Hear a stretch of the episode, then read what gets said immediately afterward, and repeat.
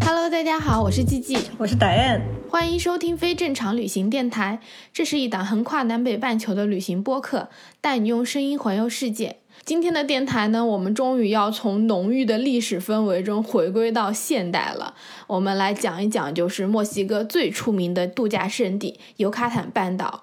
其实可能很多人没有听过尤卡坦，但是你们绝对有听过，就是坎昆。坎昆就是位于尤卡坦半岛的东部，也是世界上最出名的度假区，然后潜水胜地。我们先来简单的介绍一下尤卡坦半岛吧。尤卡坦半岛呢，它是位于整个墨西哥的东南部，位于墨西哥湾和加勒比海中间的，所以它整个基本上都是沿海的。它的气候就跟我们之前前面几期聊到的墨西哥城啊，然后瓦哈卡这些地方都特别不一样，整个就是偏向于热带海岛的气候，所以常年都是特别的热。像我之前就是属于十二月份去过的，虽然墨西哥还是属于北美吧，但是其实你去到坎昆，你就会发现你过的圣诞节完全是澳洲人的圣诞节，全都是大夏天，走在路上就是穿着短裤拖鞋，然后旁边就有很多圣诞树啊，挂着彩灯，感觉还特别不一样。对的，然后它的气候就特别适合去海滩。嗯，对的。我记得有一点就是尤卡坦它半岛它有分那个旱季和雨季。嗯，就我去的时候是一月份左右是雨季，所以在呃坎昆的时候还遇上了好几场暴雨。就有时候是可能白天天气还蛮好，一到下午还是什么时候就开始下暴雨。嗯，对的，对的，是这样子的。对，所以其实我建议，如果大家去那边玩的时候，最好还是找旱季去，因为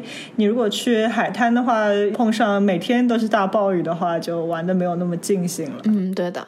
你刚刚讲到他们有雨季和旱季嘛？像除了坎昆这一块以外，尤卡坦半岛西边的地方就有很多的热带雨林，所以里面就是湿度非常高。一到雨季的时候，你去那些玛雅的丛林里面，你就会发现特别特别的闷热，就是每走两步，你就会觉得自己衣服都已经湿掉了，就像上海南方的那种梅雨天气一样，你就感觉哦，整个空气里面都可以滴水的那种感觉。对的。除了坎昆，其实整个半岛上也有超级多的玛雅遗迹。对的，嗯，尤卡坦半岛应该是整个墨西哥玛雅遗迹最多的地方，而且有超级多玛雅人还现在就在生活。但是很多他们都是跟当地的一些印第安人或者是就是一些欧洲移民进行了那个混合啊，所以很多都是混血儿。我是在尤卡坦半岛玩的比较多的，就基本上整个岛我都玩了一圈，所以简单的给大家介绍一。下我玩的路线，然后可以给大家做参参考。我第一站是从那个加拿大，然后飞到了坎昆，然后在坎昆那边就是可以冲浪啊，然后沙滩那边玩，然后接着就是坐车去了 Tulum。Tulum 其实离坎昆不算太远，就是一个海边的遗迹。然后从图鲁姆我又去了一个 Coba，Coba 是一个很小的玛雅丛林里面的金字塔。去 Coba 原因就是因为我想要去那个奇琴伊察，但是你中间要找一个地方转车，所以我就去了另外一个小镇叫 Valladolid。那个小镇我后面会再详细讲一下，它是一个在奇琴伊察还有图鲁姆中间的一个地方，所以很多人会去那边转车。从奇琴伊察之后，我就去了那个梅里达。Merida，它是尤卡塔整个半岛的首府，就是相当于我们的省会。整个城市是一个非常好的就中转区，不管你是去墨西哥城，还是前面我们提到中部的 Chiapas、瓦哈卡，你都可以从 Merida 然后坐大巴，然后去到那些地方。就是这是我整个玩的一个路线。然后除了这个之外，你可能还可以去的一个地方就是去墨西哥湾附近有一个地方是可以看火烈鸟，还有粉红色的沙滩的。那你是怎么去到的尤卡坦？我是基本上整个尤卡罕半岛都是属于背包旅行的那种，嗯，就全程都是坐大巴的，因为在墨西哥坐大巴就挺方便的，你到处都有那个大巴车站，然后他们标的那个就是车站的行程表也其实非常的准确，就是你什么时候去坐，然后大巴也很便宜，所以我基。本上全都是坐的大巴，整个尤卡坦半岛。嗯，大巴我们之前讲过，就是大巴其实也挺豪华的。是的，服务什么都很好，设施也很完善。对的，对的。然后另外的话，其实如果你有好几个朋友一起，我也挺推荐就是你自驾的，因为像可能我们前面那些墨西哥城那些地方就不太适合自驾，每个地方离得都特别远。嗯，但尤卡坦半岛就特别适合自驾。你从坎昆自己租一个车出发，然后它可能每个地方都是三四个小时的车程，你就可以一站一站玩过去，而且那个路也是比较好开的，嗯，很适合你自驾。而且它每一条路中间都会有好多不同的小镇，你可以自己停下来，然后去看一些玛雅的遗迹啊什么的。你如果坐大巴，可能不会在每个小镇都有那个大巴的停靠站，或者你跟团的话，也不一定会都去到。对，而且自驾就比较好掌握自己的时间，就你想待多一点时间，少一点时间，或者就是避开那个游客多的时段。嗯，因为我觉得大部分人去那个尤卡坦，尤其是像去那个七星一茶，就都像我一样参加那种一日团或者那种几日团，所以这种团一般都是一个特定的时间，比如说上午什么时候见，或者下午什么时候抵达，然后那人就特别多。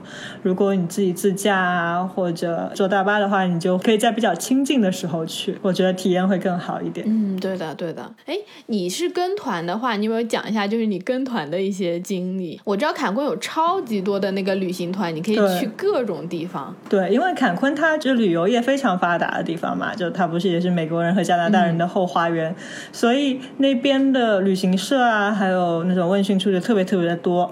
所以像我当时其实并没有留给尤卡坦特别多的时间，所以我去尤卡坦，我只是去到那边以后，在当地我才开始去找那个一日团。嗯我那个一日团的话，我们就是从坎昆出发，中途有去过几个 cenote，就是那个有个洞穴，然后下面有啊，就溶洞的那个天然溶。洞对，下面有湖的那一种，然后去了七星一茶。我记得我们车有经过巴亚尔多里，但是我们只是下来去广场上面歇了半个小时，并没有在那边久留。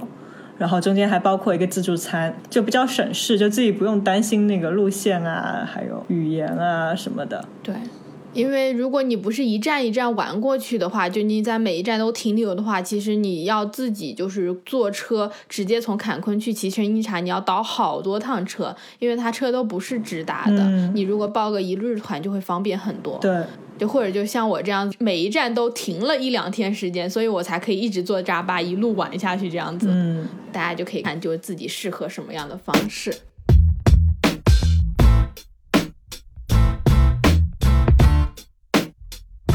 我们先来讲一下，就是第一站坎昆吧。坎昆真的是跟墨西哥任何一个地方都不一样，你感觉它就是墨西哥的夏威夷。是的，有点像。坎昆有特别多的那个超大的度假型酒店，很多应该都是全包的吧，就是吃啊什么都包括的。然后你就在那个酒店的私人海滩躺着晒太阳。嗯，是的，就是它那边不是有一片是酒店区，嗯然后你整片所有的酒店都是超级豪华，一个酒店就是一大栋楼，然后可能就是很多层，然后全都是那种海景房，就像你说的，全都是私人海滩。加拿大这边就很多很多人会去坎昆过那个圣诞节，嗯，比较暖和。对，很暖和。还有就是，它确实墨西哥价格就要比其他地方便宜超级多的，对，你就是性价比超高。虽然坎昆我觉得是全墨西哥最贵的，但是还是要比对要比欧美啊便宜很对多。因为像你如果去夏威夷度个假的话，你几千美刀就花下去了。可是你如果你在嗯坎昆花个一千美刀，你就可以住一个星期非常好的五星级酒店，什么都不用愁。对，而且因为坎昆就是旅游业特别发达，你不去那些特别当地的地方的话，其实你不换墨西哥币，美金都非常的通用在那边。嗯，对的，因为他们就是瞄准了美国的市场，然后加拿大市场。我记得在那个酒店区的那个免税店啊那些，你是完全可以刷美金卡，然后用美金的。对反正墨西哥人也不会去那里买，都是给外国人买的。对，然后哪怕就是去一些啊、呃卖纪念品商店的一些小店，甚至小摊，他都会以美金来买家，比如说一个什么钥匙扣一美金啊、嗯什么的。对的，对的。坎昆其实是世界上最有名的那个潜水圣地，那一片的海域是很多很多就是喜欢玩潜水的人都会向往的一个地方。我记得我之前去泰国学潜水的时候，我们的那个潜水教练就问我说：“哎，你还去其他地方哪里潜过水？”我就跟他说我去过坎昆那边，嗯但我去坎昆潜水的时候是纯粹于。为了体验一下，然后我那个教练就说那个地方是世界上最清澈的海滩之一，就很多人都会想去潜。对，那边有很多岛，像那个伊斯兰姆黑勒斯。女人岛非常出名的潜水圣地。是的，你就可以从坎昆的市区，然后坐一个公交车就可以到去那个女人岛的那个码头，然后从码头，然后你就去坐车。而且在坎昆潜水也很便宜。我记得我那个时候去潜水的话，一整天就是他会先给你上一个什么潜水基础知识课。然后再带你去那个有一个小船，然后你就每个人背着氧气瓶，然后去到海中间，然后你再去潜两三个小时，基本上，嗯，好像才一百美金这样子，就很便宜了。因为我在加拿大这边有想要学过潜水，他们上一节课。在那种就是游泳池一样的海域，都已经要七八十加币了，就非常的贵。你在坎昆就很便宜。我记得我去潜的那个水真的是超级超级超级蓝，然后你就沉下去之后，你可以看到所有的那种海洋的动物。哇！因为我去其他地方也潜过水，但是墨西哥的那个水真的是有点像是我们。不要做化学实验那种硫酸铜的那种，就特别特别特别的蓝的那种颜色，超级好看。女人岛那边虽然有超级多的那个卖潜水用品的店，然后那种你可以去参加那种潜水团啊什么的，但是它那片海域其实还蛮广的。所以就是你跟着他们那些团出去，你周围是不会有太多的那些游客的，这一点还挺好的。因为我之前去泰国的时候去了一次，就旁边全都是游客。因为泰国它有限定，说你只能在这个岛的某一块区域，很多地方你是。不能去潜水的，可能就怕太危险或者怎么样子。但是坎昆就是那一大片海域，你都可以潜。虽然人也很多，但是大家就分摊去了，所以你周围是没有什么人的。对的，而且我记得就是在那个坎昆那块地方，它其实有很多很多的岛，像我们说的女人岛只是中间的一个，嗯，还有什么 Isla Hobo 啊这些，我不记得名字了，反正有很多个岛，然后每个岛都有非常漂亮的海滩啊或者潜水的区域。嗯，对的，对的。真的，如果大家喜欢潜水的话，就超级推荐去坎昆。我要讲一下我在去潜水的时候超级惨的一个经历。怎么了？我那个时候去潜的时候，然后潜到下面，你就可以在那个沙滩上走路，然后教练就会让你随便走。我随便走的时候，我就不小心整个人扎到珊瑚上。哎。疼吗？扎的时候一点感觉都没有，因为你在水底下又有浮力，然后你就感觉自己摸了一个软软绵绵的东西，而且还是穿着那种潜水服的，所以你其实感觉不太到。就是你不是赤脚踩上去的。对，因为你要穿潜水服，有那个蹼，然后有整套的那个衣服，所以只是我游过去的时候，那个珊瑚就贴得很紧，然后我就碰到了，碰到之后我觉得也没什么，反正就珊瑚。虽然其实你下去的时候那。那个教练有嘱咐你说，你们要很小心，然后不要碰到这些东西。可是我就想说，哎，那应该也还好吧。我只是膝盖就大腿那一片碰到了。然后等我上了岸之后，回到那个我们潜水的地方，把衣服脱下来之后，我就发现我整个膝盖，然后大腿那一片全都肿起来了。就整个有点像是被大蚊子叮了一大片，然后就是那种辣辣的。它是不是有什么毒液？对对对。它就是珊瑚，它会分泌出来一种碱性的物质，然后你皮肤如果扎到之后，就像是被那种什么蜜蜂啊蛰到，然后整片就会红起来。哦，因为它会有很多小刺进到你的身体里，就像仙人掌的那种感觉。然后我记得那个潜水店的老板就给我拿了一整瓶醋，白醋的那种，然后就让我浇，因为它醋就可以综合它那个碱性，然后你浇完之后，那个红肿就会立刻的消下去。但是呢。就是特别好笑的是，我那个时候交完之后，我就发现哎没关系了，所以我就啊很正常就走了。结果因为可能太着急了，就是它其实你那个要冲好多次，冲到那个你的那个疼的东西完全没有了之后，你才可以不冲。但是可能我一开始就以为冲完之后已经消肿了，那就没关系。接下来三四天，就是它慢慢的长回来了，那个刺可能有一些扎的比较深，又开始变得又痒又疼。然后那个时候我都已经去了墨西哥城，然后我就在墨西哥城的大街上到处买醋。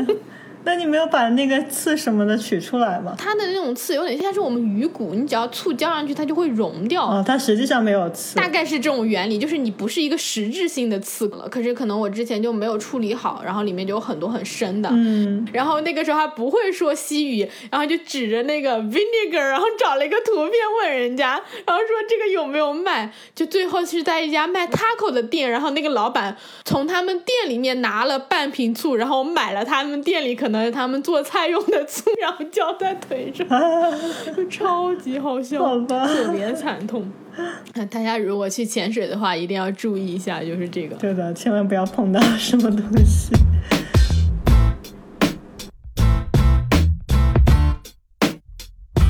在坎昆，即使你不去潜水，你去住那些什么青旅啊什么的，都特别的豪华，因为每一家都有游泳池。嗯，我那个时候去，我就想说，哇，青旅还有游泳池，这也太高级了。对对对，我住的那个也是这样子。一晚上好像也就是四五十块钱人民币的样子。对，还是算挺便宜的。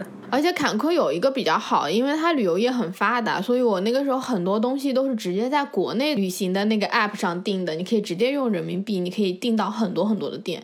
我记得像墨西哥城，然后像很多就小的地方，你在国内的那些 app 上都已经找不到很多可以选择的酒店，但是在坎昆上就一大堆，还有很多促销。我还是喜欢用我的 app，就是那个全球都有的那个 Hostel World，也有中文版。我基本上都是用 Hostel World 订，但有时候我就会去看，嗯因为国内会有一些促销什么的。不过青旅其实也差不了五块钱十块钱，对，因为青旅很便宜。墨西哥是真的很便宜。对，就说到这个，我还想讲一个特别夸张的经历，就是我在住青旅遇到了一个特别色的老男人，不会吧？真的是住客吗？不是是青旅的老板。啊，一个很老很老的老头子，大概可能已经有五六十，反正看起来我觉得至少五十多六十，头发都已经那种花白，然后还是拄着拐杖的那种。因为我去坎昆那边，我是一个人先去了几天，然后过了几天我朋友才过来跟我会合的，所以一开始的时候我就自己先订了一家很小的青旅，住了一晚上。嗯，刚开始我见到这个老板，我就觉得这个老板人很好，因为他年纪又比较大，然后看上去很慈祥。然后我第一天去住在那里的时候，他还跟我聊天，他说他在学中文。后来发现这简直就是个套路。好吧，他是不是遇到谁都会说在学他们那个语言？对，然后他还跟我请教，就是说啊，他想要学中文，而且讲的那个理由都是特别让我信服的。他说他就是年纪很大，然后开了一个这么一个青旅，然后很想要去中国玩，所以他觉得就要从现在慢慢的先开始学一点中文，然后碰到有一些就中国来的游客，他就会去请教他们，而且他是非常真实的，他还有那个。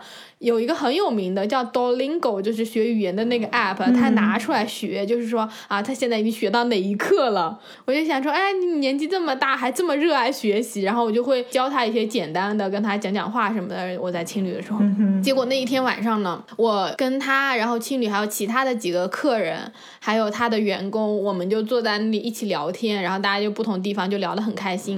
他就拿了 tequila 出来给我们喝，然后他给我们那种 tequila 是很小瓶的，有点像我们的红星二锅头的那种，应该是属于墨西哥比较便宜，你在随便便利店都能买到的那种小小瓶的 tequila。然后大家就开始喝酒啊什么的，就都特别开心。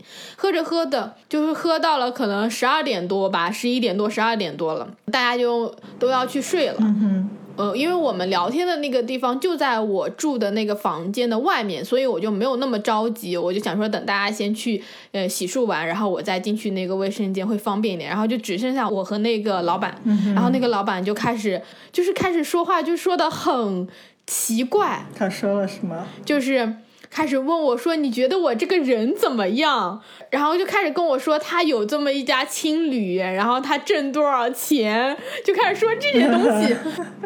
你要嫁给我吗？我就觉得，嗯，什么东西？我就开始打马虎眼，我说哦，很厉害啊，很好。然后他就开始说的特别直白，他就跟我说说你明天有没有时间？然后我就说我没有时间。嗯，我睡在那个吊床上，他是坐在旁边椅子上，他就有点像走过来要碰我，我就吓死我了。哦天哪！我就赶紧从吊床上下下来，然后就直接跑到我的那个房间里，还好我房间就在里面，然后我就进了房间，我就把门给锁起来。哦，我觉得这个老板有毛病吧，因为这还是他的青旅呢，你这么就是动你的客人都不怕你那个，他不怕是差评吗？对啊，我就觉得超级夸张。然后我就赶紧锁起来，然后爬到我的床铺上去之后，还特地看嗯我那个房间还有几个其他的客人，我就感觉哦安心一点，这个老板应该不至于会跑到那个房间里来。对，那应该不会的。然后你知道最最扯的是什么吗？你知道吗？第二天早上我就退了那个房间，我就说我要搬走了。嗯，大概早上九点多十点的时候，我就准备走了，我就拉着我行李，然后那个老板就一直跟在我后面。啊，而且你知道我，我为了拒绝他，因为有时候女生碰到这种问题，你就是要赶紧走，你不能在那里停。对所以我还跟他说，我朋友，其实我朋友没有来，嗯因为他们要再隔一天才会到。我就跟他们说，我朋友已经在那个新的青旅等我了，我现在就要去找他们，因为我感觉这样子跟他说，他至少听到说你有其他的人，他就不会再跟着我了。对的。结果呢，老板就一直一直跟着我。那怎么那么猥琐啊？我拖着行李，他拄着拐杖跟在我后面，就是特别滑稽。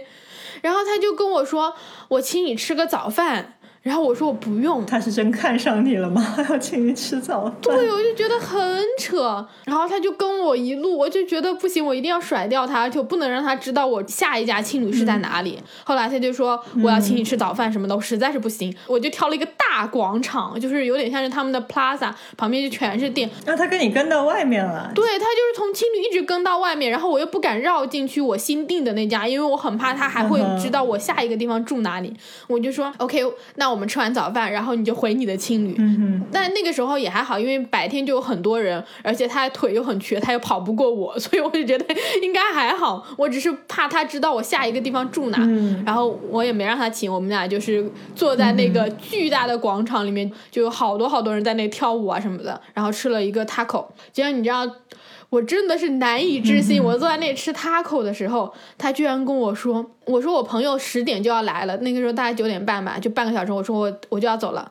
他说：“哦，半个小时没有关系，你现在要不要跟我去酒店？”天哪！我我我当时我都不知道该说什么，我就想说，我这个拒绝的还不够明显，我就差我就已经跟他说你不要再跟着我了，我说你不要再跟着我了，他还在那跟我说你要不要跟我去酒店，我们一个小时就可以了，然后说他可以给我钱，哎，好变态啊！对啊，我就觉得真的太变态了，太可怕，我就特别凶的跟他说，我说你不要再跟着我，你再跟着我我就要报警了。对啊，然后我我就拉着行李箱我就走了，然后我还特地绕了一大圈，确定他后面没有再跟着我，我才走回去我新住的那个青旅。但我觉得真的是太变态了，好变态啊！你确定那个人是老板吗？是老板，就是你还可以在那个 hotel 的那个介绍上看到这个老板的照片，天哪！那你你后来有没有给这个情侣个差评？对，给了一个巨大的差评。太猥琐了这个事情。而且你知道吗？那个时候他还加了我的 Facebook，然后那个老板，嗯结果在接下去的三四个月里面吧，我回到了加拿大之后，我都已经把他拉黑了，然后他就不断的给我发好友请求，发了三四个月，天呐，太可怕了，好恐怖啊！真对，的是。特别特别恐怖。我住的那个青旅还挺好的，都是年轻人，嗯然后在那里工作的也很多是做志愿者的年轻人，所以没有遇到什么特别奇怪的。我觉得这是我住青旅遇到过最奇葩的，我在住任何其他的青旅都没有遇到过这样的情况，而且这个真的是太夸张了，大家真的是要小心一点。对的，还是要小心一点。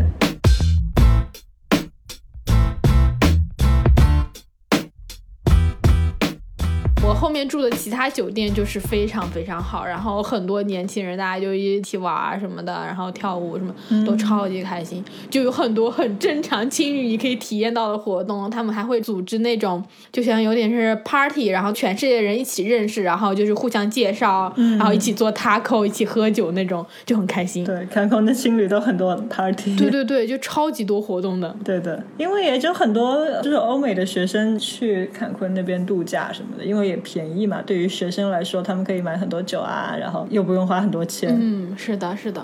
尤其是像去到那个坎昆附近那个 Playa de Carmen，就都是学生，我就没有去，但是我听说那边就是那个 party 的天堂，这都是在海滩上面的 party。是，而且那边的海超级好，我去的那边一趟，我就感觉。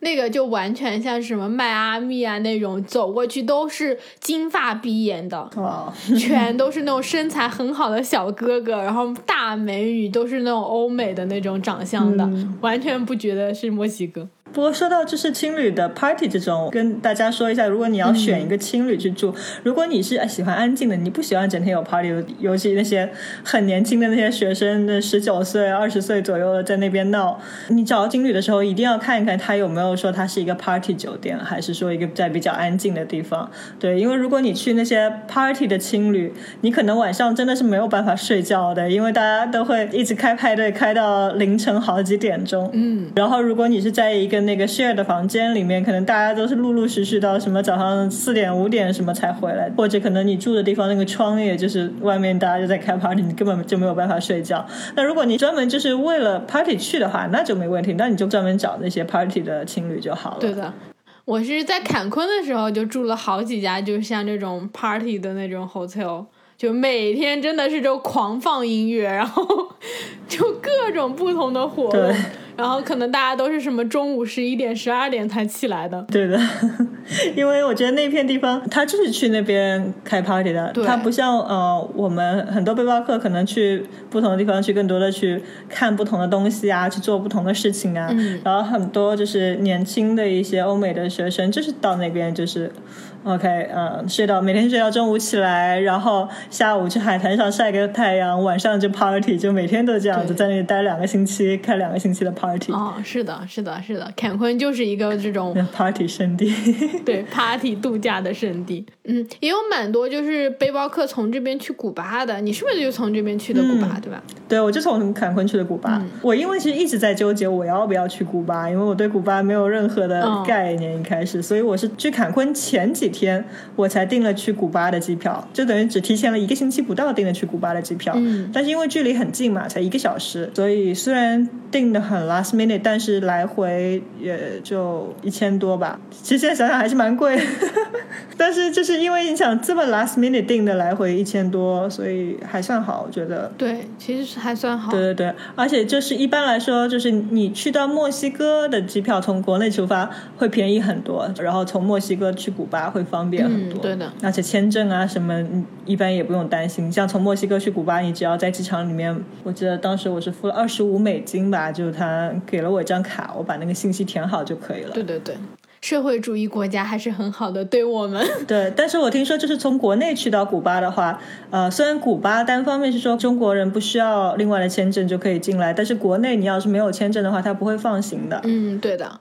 就是你要先转一个国家才可以去古巴的，从国内如果进的话，嗯，对，而且我听说就是美国你要看不同的地方飞到古巴，就它还是有飞机的，但是比如说同样的卡，我在墨西哥我只要付二十五块美金还是二十块美金，但是在美国在纽约过去，我看到别人的帖子就要付七十多美金，哇。反正我就知道 古巴跟美国关系不好，然后很多地方都是不能飞的，所以好多人会直接从坎昆那边直接飞古巴，会方便很多。对，而且就是那个飞机虽然才四十多分钟，好像，然后上面还给你各种酒，你知道吗？就是基本上飞机一起飞一飞平，然后就开始给你酒，然后跟各种啤酒啊、烈酒啊随便选，然后。就你还得喝的很快，因为你刚刚喝没几口，它等于就开始收了，就因为要下降了。啊，这也是蛮好笑的。对的，挺好笑的。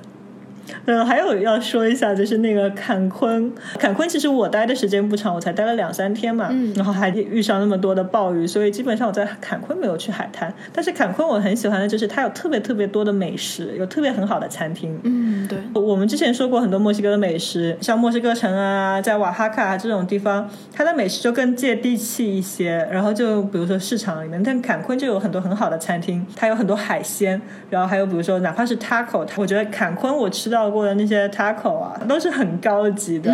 这个上面有非常新鲜的各种食材，而且有各种各样的海鲜搭配，海鲜啊、芒果啊，各种东西搭搭在一起。对对，不像在那个在墨西哥城啊，在其他地方你吃到 taco 就很好吃，但是很简单粗暴，就他们那个肉放上来，然后放一堆洋葱啊什么东西的。坎昆的就很精致。是的。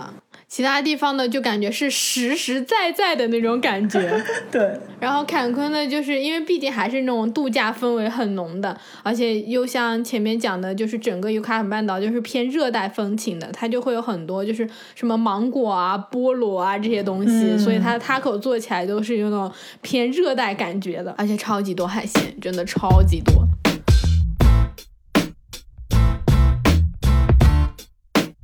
你之前说到你也去了图卢姆，对吧？嗯，对的。你对图卢姆是个怎么样的印象？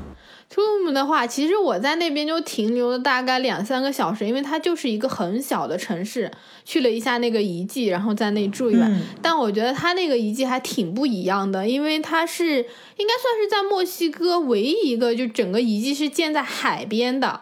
所以就是你在那个古城里面走啊走啊走，然后旁边就是一片大海，就超级超级漂亮。我去那边的时候，我就感觉好适合在这边拍婚纱照的那种感觉，就特别美。嗯，对的。而且我印象特别深，我就记得图卢姆那个遗迹里面有超级多大蜥蜴，而且说巨大无比的那种，真的，就整个是那种石头的墙啊，然后各种门缝，就很多地方，因为那个蜥蜴的颜色还跟石头的颜色超级接近，都是那种。灰白色的，你就经常会看不到在哪里。可是你可能一转身，就有一个蜥蜴冲着你吐舌头。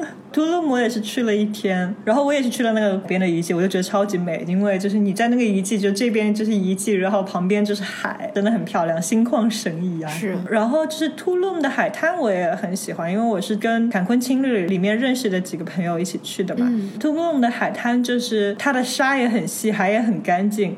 然后也比较安静，就很适合你去那边，就是懒洋洋的待一个下午，去晒晒太阳啊，喝喝鸡尾酒啊什么的。它不像就是那个我们之前说的 Playa de Carmen 那么多 party，它是一个比较悠闲的地方。嗯，图卢姆就安静很多。后来我在网上又看到很多人去图卢姆，它有超级多那种特别特别文艺的那种度假的那种民宿，像很多都是什么有吊篮啊、竹子啊、落地窗，就存了很多在 Airbnb。里面就感觉下次去一定要再去一下那个地方，就是在坎昆 party 了几天，然后需要就是放松一下、平静一下，我觉得就很适合去图卢姆。对对，我记得当时我们也是在图卢姆那个海滩上面走，然后旁边也就有很多那种小小的旅馆，就是在沙滩上面的。去完图卢姆之后，我就去了一个很小的小镇，因为我是背包的嘛，所以就是我是一站一站玩过去，每个地方都要中转，就去了那个小镇，就是 Valladolid。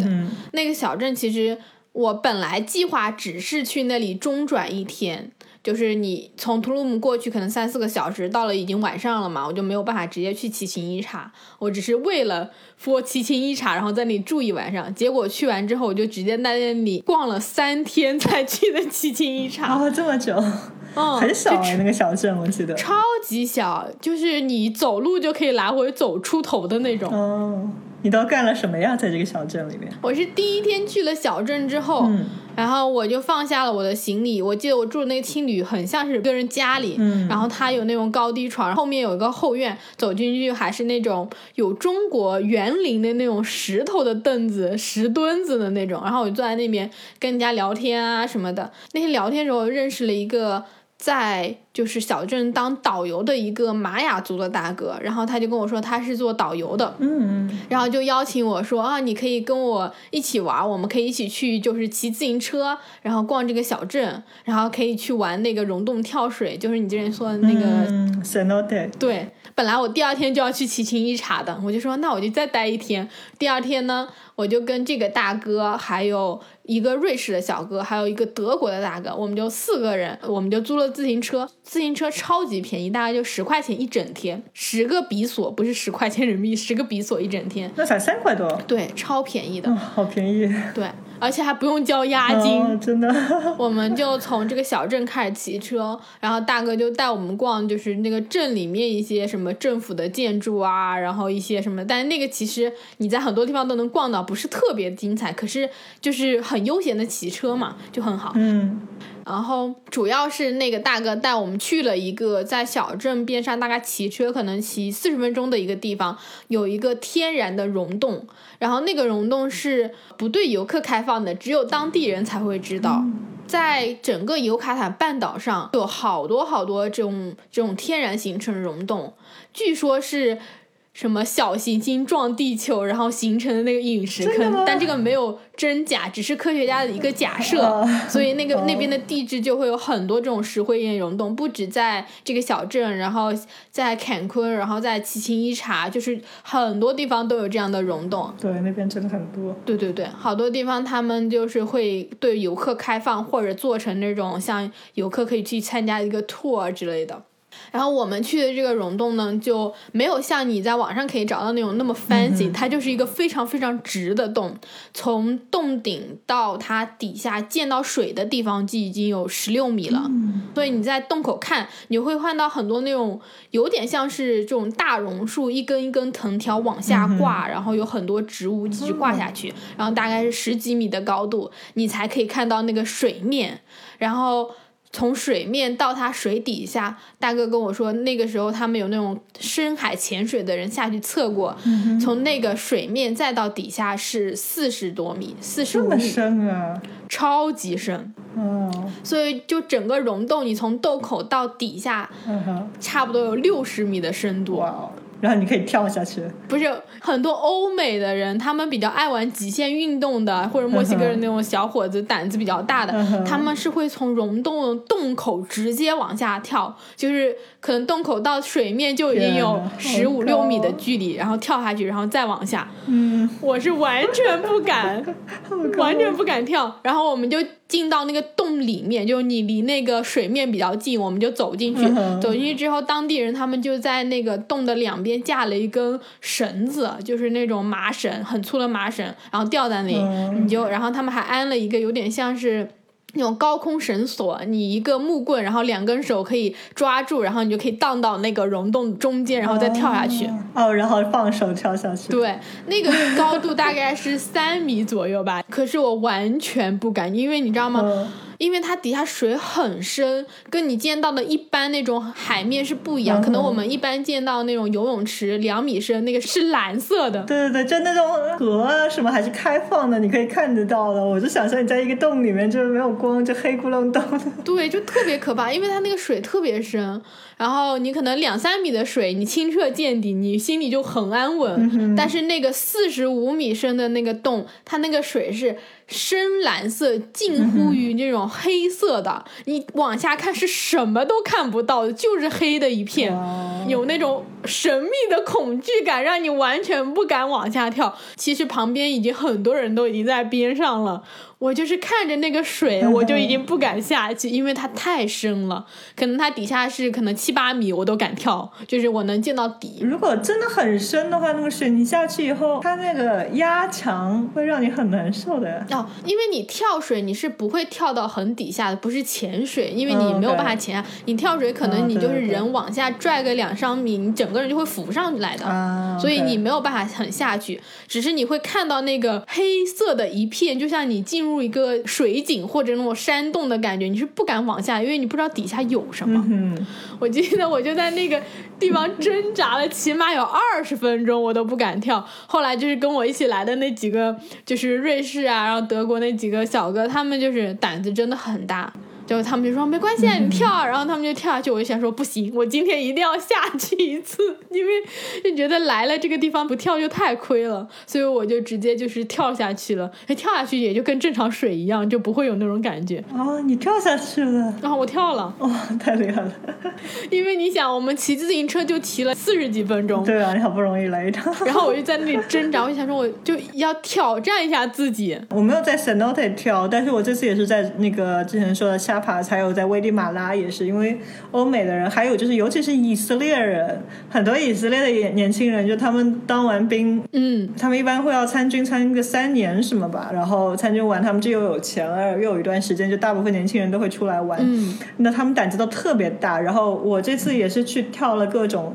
当然没有那么高，但是有的地方有有个五米吧，往水下面跳，不是跳溶洞啊，只是一个湖里面。哦。然后我都觉得已经很吓人了，然后还在有一个地方，它那个水还蛮深的嘛，就旁边就有个瀑布，然后他们就往上爬爬爬，爬了就大概有十几二十米似的往下跳，胆子就好大，我看了就觉得很可怕。对的，就好多人跳瀑布。对的，然后我们还有就是跑到一个呃洞里面去，那个洞就很深，然后里面是完全没有。灯的，所以大家就是每个人手里拿一根蜡烛进去的那个洞。嗯，然后那个洞的最深处也是有一块石头，你可以上去，可以往下跳。然后中间有一个很小的那个洞，里面有个池子，就因为完全是黑的嘛，那个还是蛮吓人的。就是跳的地方离水面就三米，但是因为是完全黑的，所以我都不知道下面有多少。我也是纠结了很久很久很久，最后小孩来都来了，还是对的，对的，对的，跳一下。我也是，就是觉得来都来了，虽然很害怕，但是还是要跳。是的，然后跳下来起来以后，还是很有成就感的 感觉。对对对，对的。其实跳下去就没什么，主要是因为黑，然后你那种未知比较恐惧，主要心理作用。嗯。当然来说，就是如果我们出去跳这种，肯定是从来没有人跳过的，你不能随便跳，因为你不知道它下面有没有石头啊，有多深啊什么的。但如果真的是你已经知道那个地方很多人跳过，然后就是下面也都是安全的，下面是沙地啊，嗯，就那个池底是沙子，没有石头什么的，什么的啊，那你才可以去跳。对，毕竟生命还是很宝贵的。而且就是大家还是要根据自己的情况，因为很多欧美人他们会跳这种溶洞啊，或者是他们跳这种极限的，其实他们都是经常有训练，他知道怎么。入水才不会让自己整个人拍在那个水上，这个是要学的。就像我们在看那种奥运会那种十米跳台，那个是真的要练过、要学过的，不然你整个人拍下去，你整个皮肤就红了。真的，我跟你说，我就是去那个，我也是在危地马拉，然后有一个地方就是也是有个荡秋千，然后很高的，就那个荡秋千，你坐到上面，然后你荡出去，你差不多在水面十米高吧。但是这个问题就是。你没有退路的，不像你走上一个石头，你还可以决定不跳。哦，对对对，就你坐上这个秋千，第一次荡出去，荡到水面上，你一定要跳下去，因为你不跳下去，你跟这个秋千回来，你就很尴尬了，因为它这个秋千，如果你回来的话。他可能就因为有你的重量啊什么，他回不到原来的地方。对，所以后来也是纠结了很久，然后还是决定跳一下，因为我看大家其他人跳的都很嗨。嗯，我是有一点胆量的，我有胆量坐上去，但是我坐上去，然后突然间有那种离心的那种悬空的那个感觉，我就开始很怕，然后我就开始尖叫，然后还让别人给我拍了个视频，然后视频就是我一个人尖叫了出去，然后到最尽头我是我是跳下去了，但是我就是没有训练的那一种，所以我跳下去的时候虽然不是。整个人平拍下去。但是还是就不是垂直的下去的，还有蛮大的冲击力。我上来以后，就是我的牙齿是有流血的，可能是因为我我还是叫着掉下去，所以我嘴巴是张着的，所以就是牙牙缝中间都有在流血。我就觉得还是还是蛮吓人的。那个冲击力很大，你很多那种皮肤什么的，如果直接拍到，真的是会红肿或者受伤的。对，就大家还是要很小心。对，而且而且我的肚子虽然我斜了下去，但是我的肚子还是有点痛的，还是蛮吓人。如果要。要去玩这种什么比较像极限运动的话，大家还是要注意安全一点。嗯，而且你还得会游泳，不要不会游泳就往下跳，因为那肯定不是游泳你下去。很多这种玩的地方是没有人救援的，它不是你在游泳池或者在海滩上有那个专门的救生员坐在这里看着你。对的，这个地方很多你是没有人来救你的，可能跟你一起玩的人他也不具备这个救援的能力。对，所以就是大家真的是要自己很小心。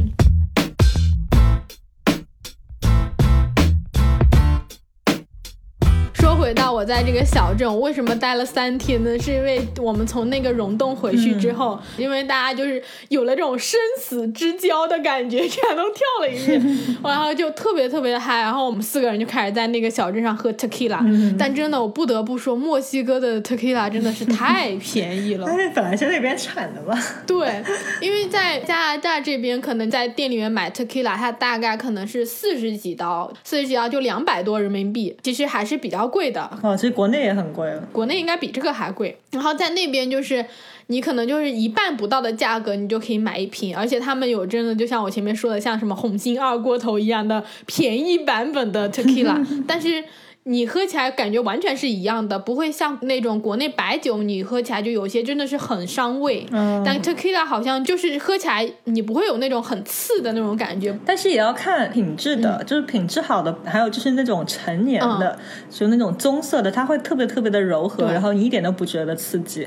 当时在国内啊，或者在美国，就大家都以为啊，喝 tequila 一定要有柠檬和盐，但其实说你真正好的 tequila 的话，你是不需要柠檬和盐的，柠檬和盐是。喝那种不好的 tequila，因为会特别刺激那个味道，然后所以你才要配柠檬和盐一起喝。嗯，是的，是的，我也有听说过，说好的那个 tequila 就像是你喝 whisky 一样，就是你可以慢慢的去品的那种。对对对，就慢慢品的。不好的你也品不出什么味道，所以才要一次性喝下去。对的，对的。不好的就是一个 shot，赶紧闷。对的。然后我们那天就是骑完自行车，我们就回去，然后那个大哥就传一个局，说我们晚上就一起去喝酒。我跟你说，我就去体验了一把墨西哥的这种大排档是什么感觉。它真的就跟国内大排档很像，也是那种什么塑料的白椅子，然后上面还会有那种灯光拉起来，有点像是我们那种七八十年代歌舞厅的那种感觉。这根电线，然后上面吊个灯泡，然后放的都是那种墨西哥的音乐。然后我们就去去了之后，那个大哥来点，但是他们那个大排档是没有烧烤的，然后就是每人点啤酒或者是点 tequila，就真的像我们刚刚讲，就是给你切一盘的柠檬，嗯，然后加盐，然后大家就对着喝。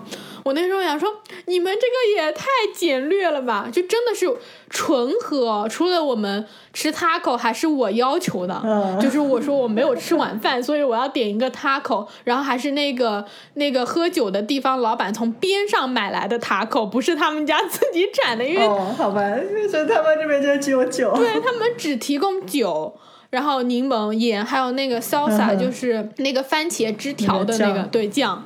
就只有这些东西，就纯在那里喝酒，然后我们就就喝了一晚上，特别开心。然后因为那个地方是当地的那个大哥带我们去嘛，所以旁边的人全都是墨西哥人，没有任何的游客。嗯，你要墨西哥人有超热情，他就一看到哇，这几个人面孔都不一样，什么亚洲的，然后欧洲的，跟他们长得完全不一样。他们都是玛雅人，所以就是还是那种皮肤偏很黑的那种。很好，所以就感觉跟他们不一样。结果我们坐那一晚上就被疯狂的敬酒，哇！我真的不知道我那个晚上喝了多少酒。后来我们回去青旅的时候就睡，我睡到一半醒来的时候，我发现我的衣服都没有脱。哦，好吧，就是就是喝了太多的 tequila，但是又超级开心。结果第二天本来我和那个德国还有瑞士小哥就我们约好说我们要去爬一个。在这个小镇边上，没有人知道的那个玛雅遗迹，那个瑞士小哥就直接没起来，因为他喝太多了。对，后来我就跟这个德国的大那个大哥，他可能就酒量好一点，可能德国人吧会喝啤酒喝的比较多，德国人，然后酒量比较好。对，我们俩就顶着宿醉。然后去，因为那个大哥他第二天他要去洪都拉斯，洪都拉斯好像离那墨西哥也很近，嗯，潜水圣地。对，要去那边潜水，然后跳一个海底下的那个溶洞，就是也是海底下有个洞穴，你可以潜水，然后穿过去，据说也特别有名。所以我们俩就顶着宿醉说一定要把那个遗迹给逛了，然后我们我们就就去那个遗迹里面逛。那个遗迹就是完全没有人去，也是有很多金字塔什么的，就全都是被丛林盖住的。嗯，可能也是因为尤卡塔半岛，就像我们前面讲的，就是湿度非常非常高，然后经常下雨。对，植被茂盛。对，植被就超级茂盛，而且很多就是雕像什么的都被雨水腐蚀了很多。嗯，就跟你上一期讲那个你在丛林里冒险一样，就是我们去爬那个遗迹，真的是爬两步就感觉那个遗迹随时会坍塌。那种，整个那种就是他们的那建筑上都长满了那种什么草啊，然后缝里面都长出来好多植物。对的。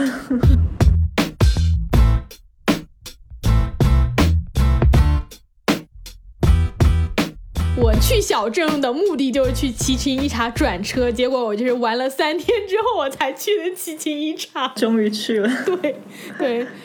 七情一茶应该就是每个人去墨西哥，然后都想去的一个地方，就是实在太出名了。我记得小时候我看那些什么世界七大奇迹啊，什么就有看到玛雅金字塔。我其实是去了墨西哥，还是去之前做搜索，我才知道它叫七星一茶。因为之前我看到这个的时候，就只知道它是啊玛雅金字塔。嗯，对的，对的，对的。因为你也爬过挺多个的嘛，我感觉它真的是在墨西哥玛雅金字塔中间，就是。就是保存的最完善，然后可能也是因为它比较有名嘛，所以就是开发保护的都特别好。中间那种最大的那个金字塔真的是看起来非常非常的那个壮观。但七星一茶我记得是不能爬上去的。嗯，对，据说最早的时候它上面的那个金字塔是可以爬的，但是因为后来就是太出名，游客太多了，就很怕就是大家踩一踩就这个破坏掉了，后来就不能再爬了。哦，人太多。对，而且奇琴伊察它这个地方，它是在整个玛雅就是文明最中心的一个地方。当时就是在尤卡尔半岛上，玛雅的这个文明就是从奇琴伊察这个地方发源的，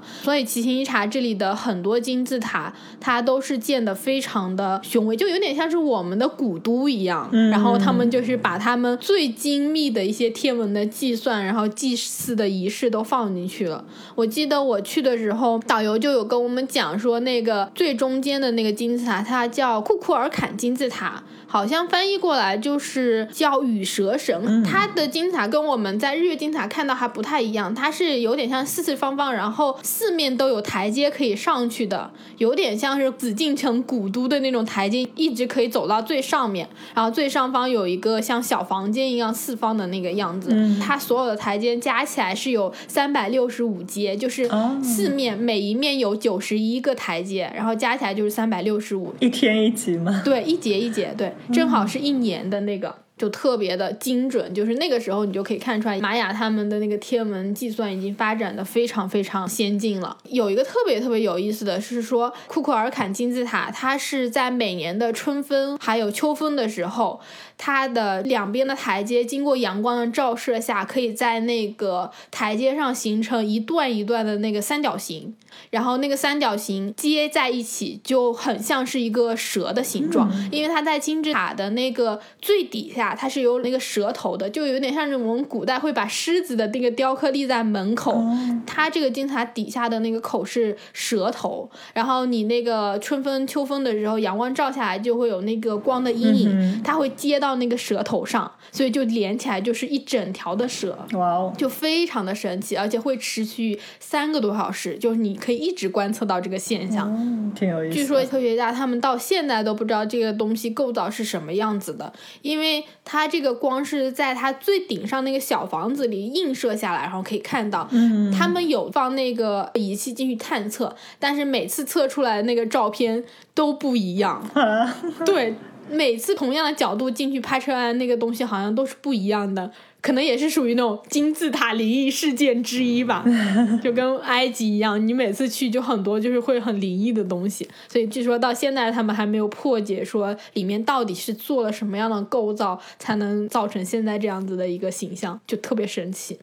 除了这个最中心的这个金字塔之外呢，在那边还有两个比较有名的，一个是千面柱，它就有很多那种石的人像雕刻，一个一个柱子的，你就可以进去参观。另外一个就是献祭之井，嗯，这个我好像有印象。对他们祭祀的时候，就会往里面投很多祭祀品，什么陶罐啊，然后食物啊。然后也会有之前我们讲到血祭，一开始可能在一般的节日，他们可能会投一些什么鸡啊、牲畜啊，然后把他们的血倒进去祭祀，就旱祭祈雨什么的。嗯哼。然后如果他们真的遭逢大旱之类的，就会投新鲜的那个人血进去。天呐，因为这个是他们的圣景，所以他们的那个大祭司就会站在就是我们刚刚讲的那个库库尔坎的那个金字塔上，然后举行祭祀仪式，然后再把那个火人投到那个井里进行献祭。就会祈求雨水，好吓人。你现在去到那个奇琴伊察那边，你去看，然后导游还会给你讲很多这种我也不知道是真实的故事还编纂的故事，就是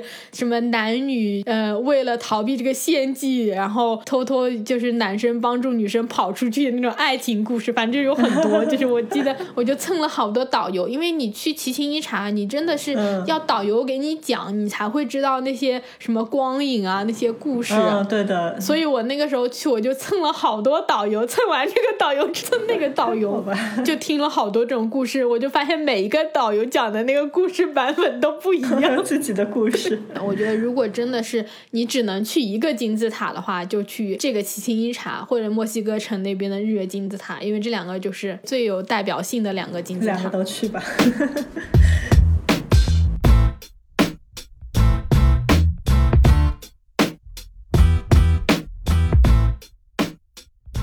你是不是还去了美利达？对。它叫梅里达，也叫美丽达。美丽达那么好听，嗯，中文就是有翻译很多不同的版本。反正这个城市真的是跟它名字一样，很漂亮。它是一个特别典型的那种西班牙殖民风格的那个城市，里面有很多教堂。然后还有很多，就我们之前提到过那种乐队都会在街头唱歌什么的。特别是因为我去的时候是圣诞节嘛，我是在那边过的圣诞夜，那一天的街头就超级超级多不同的乐队，然后在那里唱歌游行，超级酷。还有马车，那个城市里面。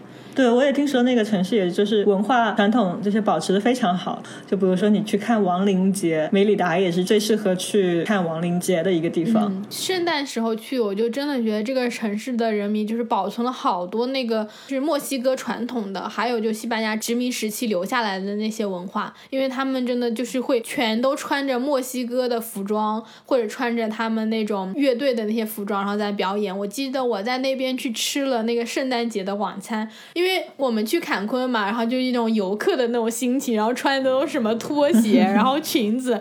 但我朋友我们就一起说，我们圣诞节要去订一个好一点餐厅。结果我们进去之后，发现大夏天，所有人男生就穿着正装衬衫西装在那个餐厅里，然后我们一群人穿着拖鞋和吊带裙，就觉得特别不好意思。因为我想说啊，整个城市的风格都很度假，我想说那我们就穿的度假一点，应该没有什么关系。结果没想到他们那么重视圣诞，重视那个圣诞节，对对。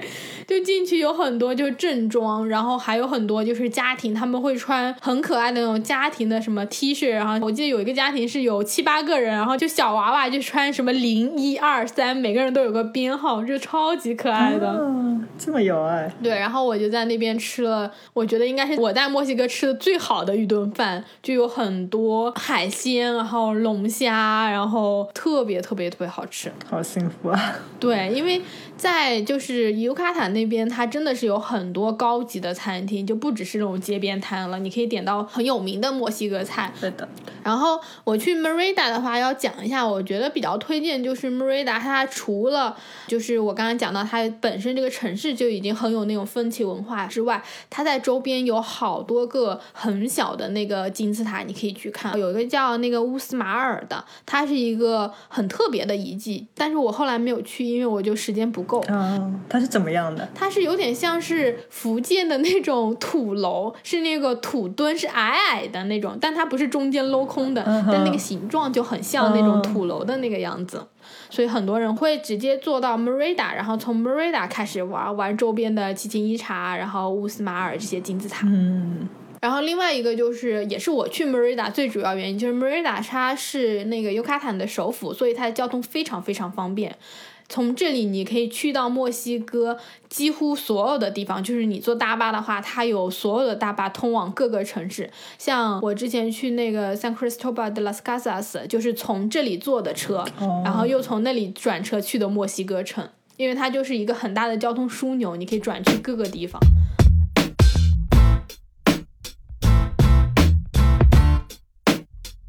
哎。你是不是还去了一个有火烈鸟的地方？你来讲讲看。嗯，对的，对的，对的。火烈鸟就是跟前面这一块就不太一样。我去了墨西哥之后，就去了坎昆之后，我在青旅里面，我才听到那个老板告诉我说啊，这边还可以看火烈鸟。因为我知道加勒比沿海就有很多小岛国是可以看火烈鸟的，但是我不知道就是墨西哥还有这个地方可以看。然后就去了一个地方，叫做 Rio Lagatos，就是一个很小很小的渔村。大部分人去那里看火烈鸟，都是会在坎昆或者在 Merida 报一个一日团，然后直接旅行社就会拉你去。然后我是自己坐车，我先坐车坐到一个我完全不知道那个是什么地方的渔村。然后那个车也是不像墨西哥其他大巴，它就是那种特别破的公交车，很当地的那一种。对你开车就能听到那个铁板梆梆梆梆梆的那种。好吧。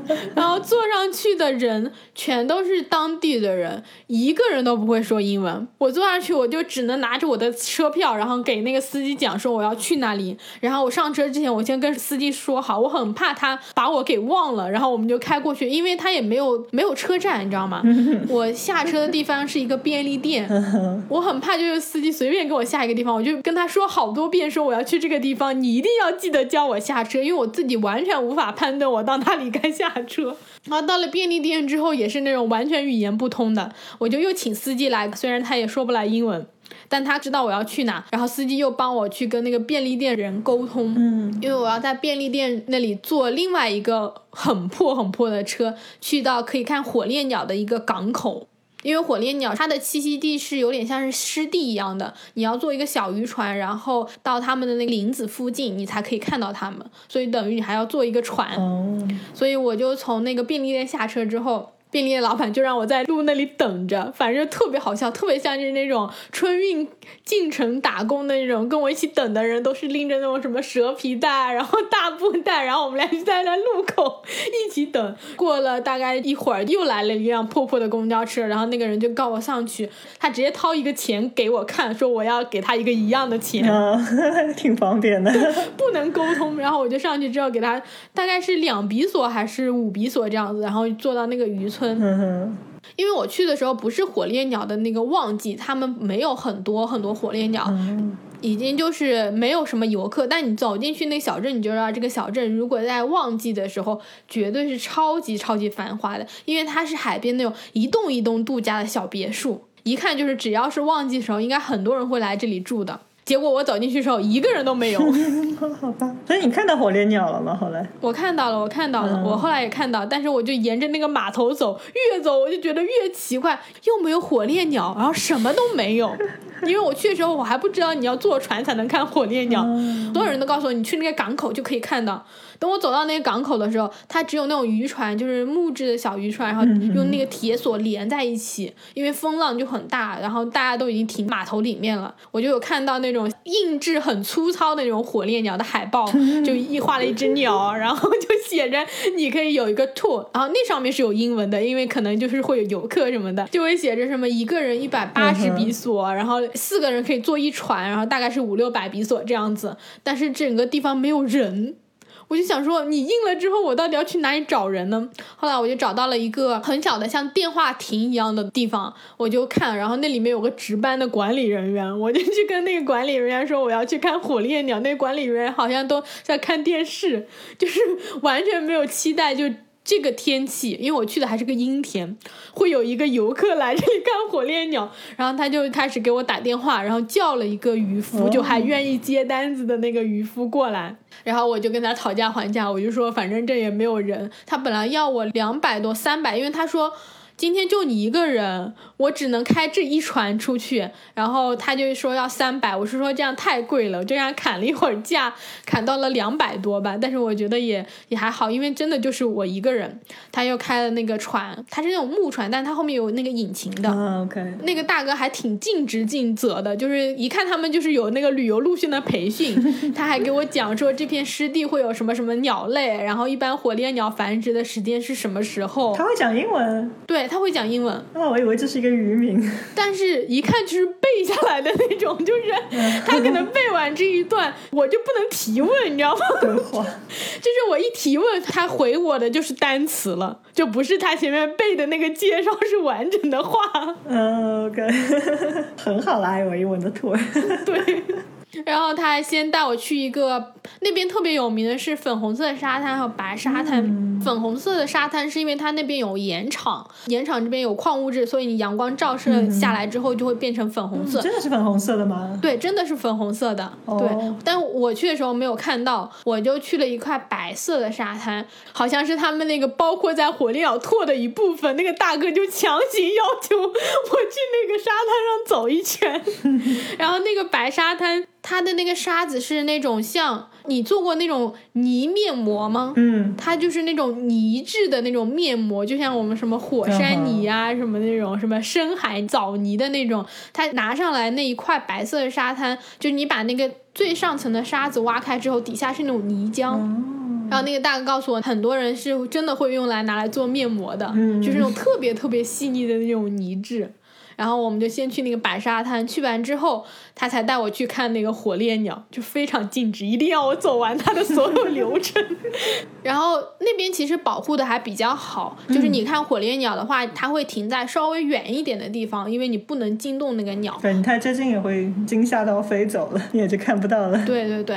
大概保持个差不多十多米的那个距离，你就会看到那个火烈鸟就飞过来，然后它们就站在那个水里面，嗯，就跟我们在图片上看到一样，就是会在那个水里面觅食。但火烈鸟是群居的，所以它们一般一来就会来一大群。哦，然后它有分淡旺季的原因，就是因为你在淡季的时候，它的颜色是浅粉色的。嗯，但是它比如说到了它们繁殖的季节，因为它吃了很多那种水里面的浮游生物，然后小虾米就虾青素那些吃了很多之后，它的羽毛就会变得越来越红，越来越红。所以就是你在它们繁殖期去的时候，你会看到真正的特别粉红色的火烈鸟。这跟我们有的人吃海鲜吃多了脸 变红一样吗？开玩笑，开玩笑是。因为我们人是可以消化这些东西的，火烈鸟它消化不了，嗯哼，所以它吃进去那个虾壳，它就保留在它的那个身体里面，它是没有办法就是把它分解成其他东西的。嗯，有意思。所以我那个时候去看，就看到一群浅粉色的火烈鸟，也超级超级漂亮，就真的是很壮观。你感觉这种鸟真的是好美啊！它们就是一大群一大群的，吃完之后它就会飞得很低，然后沿着那个海面，然后一直飞过去。吃饱了飞不动了吗？其实，嗯，它们飞得不高，它们就是贴着那个海面飞的那种，有点像那种鱼鹰在捕鱼的那种感觉，然后就飞过去，然后飞到那个芦苇丛里面。嗯，其实这个还挺特别的，如果大家想要去看火烈鸟的话，是可以去的。但我建议是大家报一个一日团就去了。就不用那么折腾了。，对，因为我去的时候就超级折腾，我光坐车就坐了整整一天，天差不多有六七个小时吧，就来回倒车。然后我自己又花了很多时间去找那个渔村，然后走到这个地方。但真正看火烈鸟那一整个拓也就一个多小时。嗯，我本来是想要在那个渔村附近随便找一个地方住，结果你知道吗？我进去之后，那个小旅馆很像是那种火车站旁边特别特别破的那种，你都不敢住进去，你知道吗？而且收超级贵，就是大概要收三百多比索。后来我又连夜坐了车回大一点的地方。是有时候我觉得还是一日团比较好，因为真的是你自己就省心了。像我有很多时候报一日团，就是我很多时候不会提前计划了嘛，我到一个地方再看看那边有什么地方好玩的，然后看看那种周边的地方。就城市里面，当然我喜欢自己走。对周边的地方，如果我就一个人找不到其他人一起，那我就觉得报一个日团就比较省心，而且有时候一日团的时候也可以认识一些朋友。嗯，对的，对的，就是这种交通不便的地方，大家真的就是省点力气。对如果是其他就是每一站都是比较方便的话，你就可以自己背包游。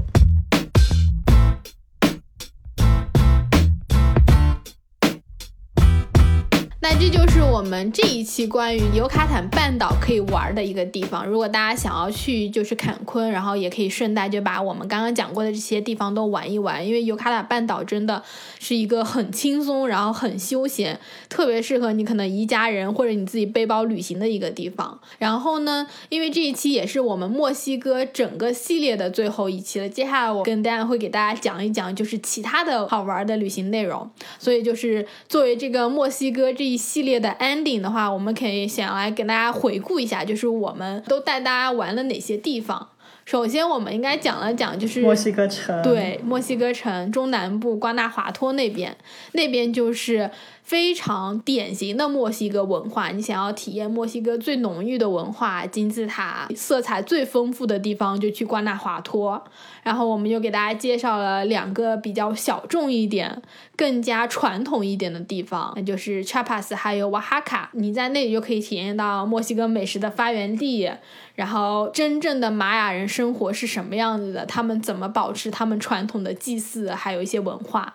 再到我们今天这一期，就是更加年轻一点墨西哥，更加休闲度假风一点墨西哥，你就可以去尤卡塔半岛，去坎昆潜水，去图鲁姆看海边的遗迹，去看金字塔，然后去看火烈鸟。其实除了这几个地方，墨西哥还有很多很好玩的地方，像比如说墨西哥的第二大城市瓜达拉哈达，比如说你喜欢喝龙舌兰酒，或者你想看看龙舌兰怎么制造的话，在那个龙舌兰的小镇，它就专门是产龙舌兰的。然后还有就是我们认识的那个小镇，就离瓜纳华托和墨西哥城比较近的 San Miguel de Ande，嗯，也是很有意思的。对，墨西哥就是还是有很多地方很需要再去探索，我都想说我还要再去玩好多次。对，希望听众朋友们，如果你们去过其他的地方，也可以在底下留言，就推荐给我你们去的一些墨西哥比较好玩的地方。嗯，下一期呢，我们就会带来一些不一样的内容，然后我们就下周六准时见喽。拜拜。拜拜。